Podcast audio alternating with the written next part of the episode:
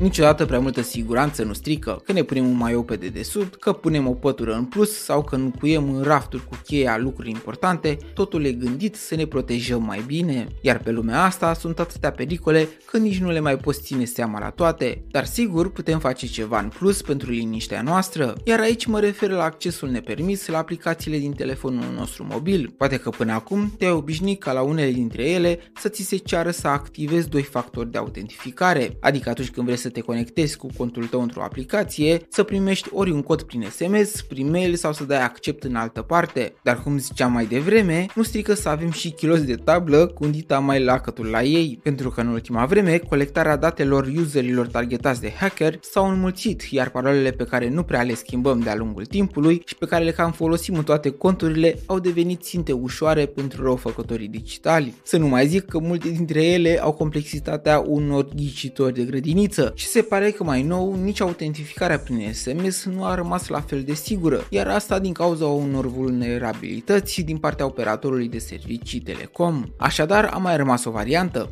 aplicațiile de autentificare. Există pentru fiecare sistem de operare mobil programe dedicate autentificării multiple, iar cele care sunt compatibile cu metoda 2 factori de autentificare, precum Facebook, Twitter și multe altele, îți permit pe lângă încercarea de conectare cu parola și userul să adaugi o nouă interogare în care va trebui să adaugi un cod generat într-o altă aplicație independentă. Google Autentificator, Microsoft Autentificator și Duo sunt doar câteva dintre cele mai cunoscute și folosite aplicații pentru a folosi sistemul dual de protecție. Utilizarea lor este destul de intuitivă. Adaugi contul pentru care vrei să-ți întărești siguranța, iar când vei dori să te conectezi la el, o parolă unică ți se va genera pentru a o putea introduce separat după parolă și username. Bogdan sunt și bineînțeles, nu există o metodă sigură de protecție dată de nimic pe lumea asta, dar rămite în lumea tehnologiei, dar cu fiecare pas mai sigur făcut, cu atât șansele să pierdem informațiile sensibile scad. Mulțumesc de atenție, rămâi în siguranță și pe curând!